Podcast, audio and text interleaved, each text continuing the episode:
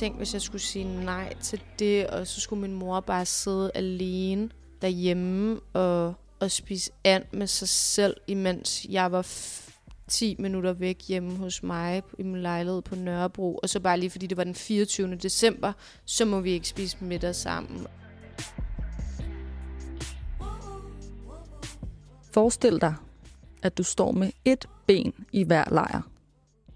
Den ene lejr er hele det liv, du har levet indtil nu. Din familie, dine venner, din kultur og endda dit udseende. Den anden lejr er din tro. Det, du føler helt ind i hjertet, er det rigtige, og som giver mening for dig.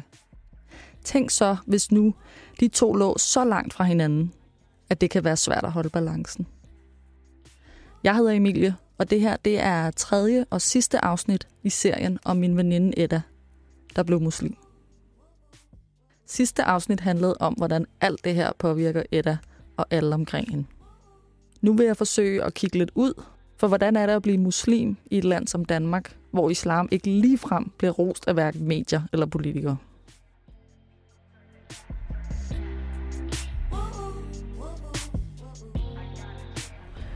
Jeg står lige nu ude foran den skole, hvor Edda arbejder. Hun er fri lige om lidt. Så skal vi ud og købe nye tørklæder til hende. Jeg har shoppet med rigtig mange veninder igennem mit liv. Også med Edda, men det er altså første gang, at vi skal ud og købe tørklæder sammen. Så det er jeg lidt spændt på. Hvor skal vi hen? Vi skal bare over i Renshavsgade. Er det så nogle tørklæder, som du har på nu, du gerne vil have flere af? Så nogle, der sidder lidt løst på håret? Øh, altså dem her kunne man jo sagtens få til at sidde stramt. Det er bare fordi, jeg ikke bruger nåle i det.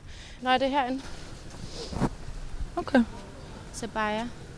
Det ser meget øh, moderne ud. Men jeg, tror, jeg tror også, det er sådan, det skal være sådan lidt moderne, trendy muslim wear. Nå, skal vi gå ind? Ja. Selvom jeg er glad for, at hun har fundet ro, og at hun har fundet mening med livet, så er det meget svært for mig at forstå, at hun på nogen måde kan finde på at dække sit pæne blonde hår til med et tørklæde. I øjeblikket er hun til gengæld ret overbevist om, at det er det, hun skal. Og selvom jeg gerne vil acceptere det, så har det allerede ført til et par diskussioner. Hvis nu jeg fortæller dig, at jeg tager et tørklæde på, fordi jeg gerne vil blive set som Edda, og får min person, og ikke for, hvordan jeg ser ud, hvorfor tror du ikke på det inderst inde? Altså sådan, det, det tror jeg, der er mange, der ikke tror på. Og ligesom da jeg sagde det til dig, at det kan være, altså det er frigørende at tage et tørklæde på. Og det er ikke fordi, at jeg selv er der endnu, men jeg, jeg kan i hvert fald se, hvorfor.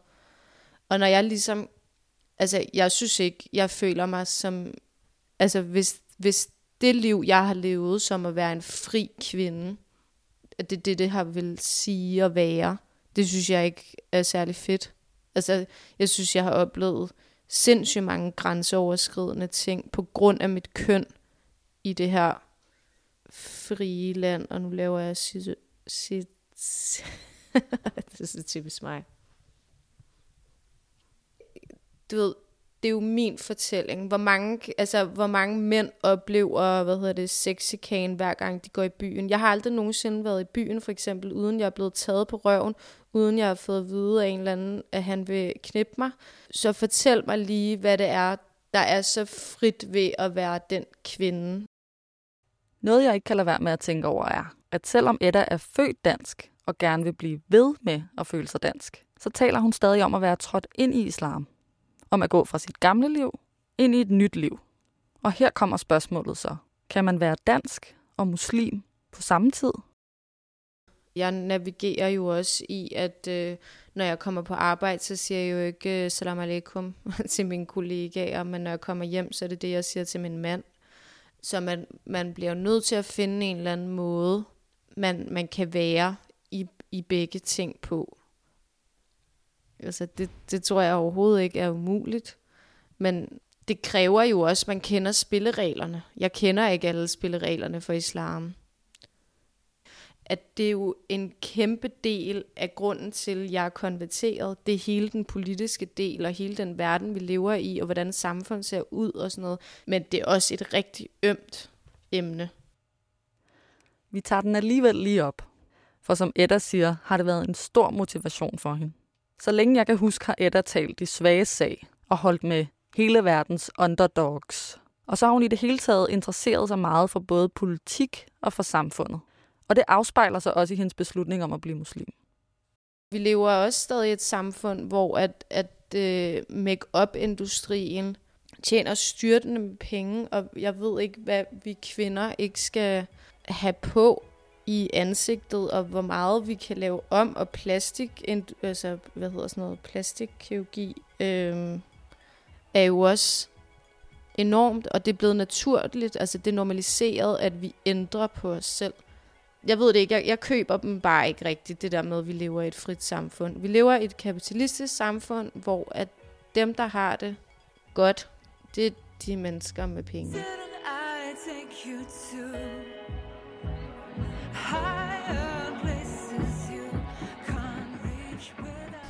Jeg går i prøveren. Okay. Jeg går med.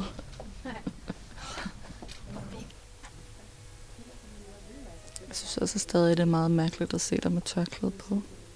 Altså, det løse? Mm. Nå. Ja, det tror jeg, der er mange, der synes. har du vendet dig 100% til at gå med tørklæde sådan der løst? Ja, det har jeg. Jeg tror også, altså det er jo, hvad er det, det er snart fem måneder siden. Hvordan har du det, når du lige lukker det sådan der?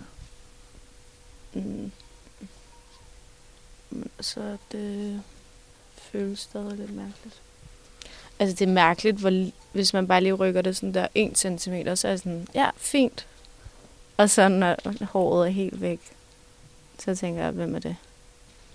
Det er simpelthen det, du tænker. Altså, du kan ikke genkende dig selv, når du er helt lukket ja, til. Ja, så genkende sig selv er måske en lidt overdrivelse.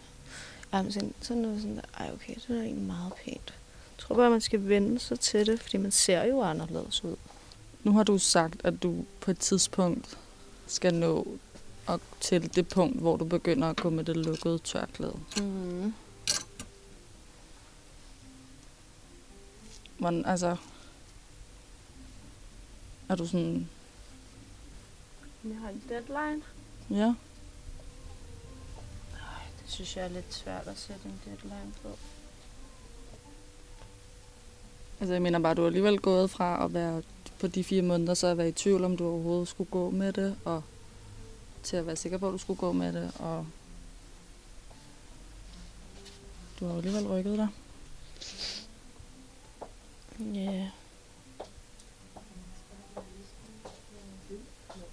Eller kan du stadig ikke forholde dig til det? Nej, altså, jeg, jeg gider ikke tænke for meget over det, faktisk. Eller det gør jeg jo, men det er ikke sådan...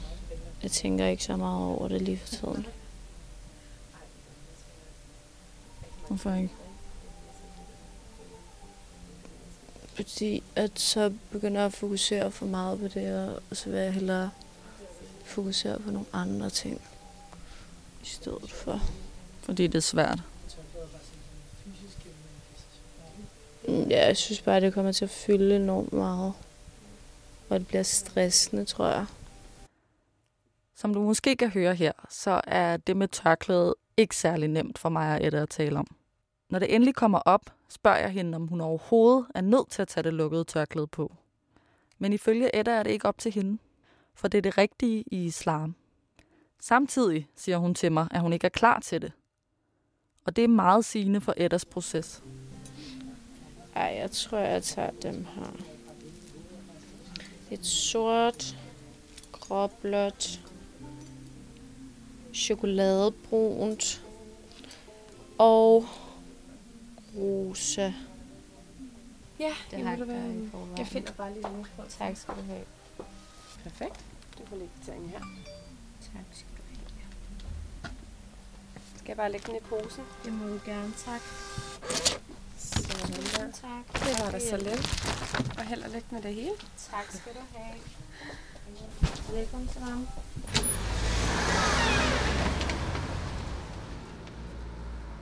Tænker du over, hvordan andre ser på dig med tørklæde? Øh, nej.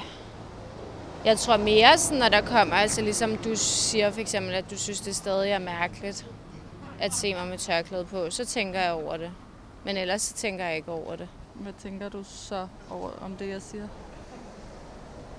Øh, jeg, jeg tror bare, jeg tænker, at jeg glæder mig til den dag, at der ikke er noget, der er mærkeligt mere. Men du tænker ikke over det i forhold til sådan folk ude på gaden, hvad de kunne tænke om, at du har taklet på? Altså, når jeg går sådan her på gaden, så tænker jeg ikke over det overhovedet. Jeg tror mere, hvis der er et møde med et menneske, at jeg så tænker nogle gange, sådan, tænker de over, at jeg har tørklæde på, og hvad tænker de? Tænker de, at jeg er muslim, eller tænker de, om jeg synes, det er, fordi det er moderne? Øh, men jeg tænker ikke på det, når jeg bare sådan går. Når jeg snakker med både Edda og eksperter om, hvad der er svært ved at være muslim i Danmark, så bliver medierne nævnt igen og igen.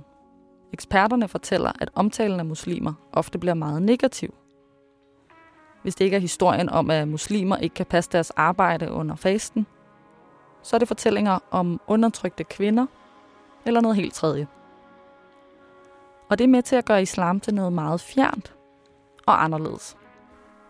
Det er noget, der er enormt personligt for mig, og jeg tror, folk vil have svært ved at, at ligesom gribe det an som en personlig ting, fordi det også er noget, der sjældent bliver gjort personligt, eller sådan, det bliver altid noget, noget negativt desværre, ikke, når man tit hører om det i medierne, eller og det ligger så fjern fra alles hverdag, altså for det liv, jeg jo også selv kommer fra. Ikke? Så sådan, uh, okay, muslim, og det er noget med noget tørklæde og svinekød, og kan du så komme med til min fødselsdag, og alle de der ting, som jo, altså automatisk tror jeg bare, det er nogle af de første ting, folk tænker, når man hører det, alle de begrænsninger,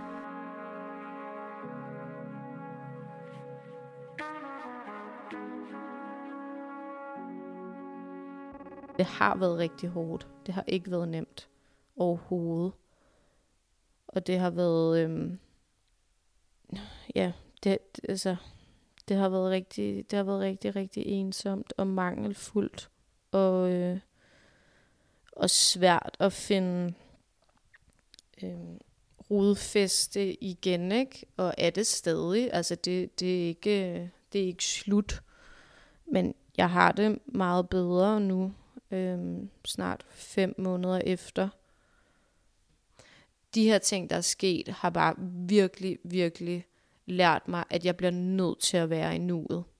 Fordi jeg, jeg, jeg dræner mig selv, og jeg torturerer nærmest mig selv, hvis jeg hele tiden skal gå og tænke, um, hvad så med weekenden, og hvad skal der ske, og så har den der person fødselsdag, og så er der det der bryllup, en ting, der til gengæld presser sig på lige nu i Eddas liv, det er jul. For må muslimer egentlig holde jul? Det er der ret mange forskellige holdninger til. Men en ting er i hvert fald sikker.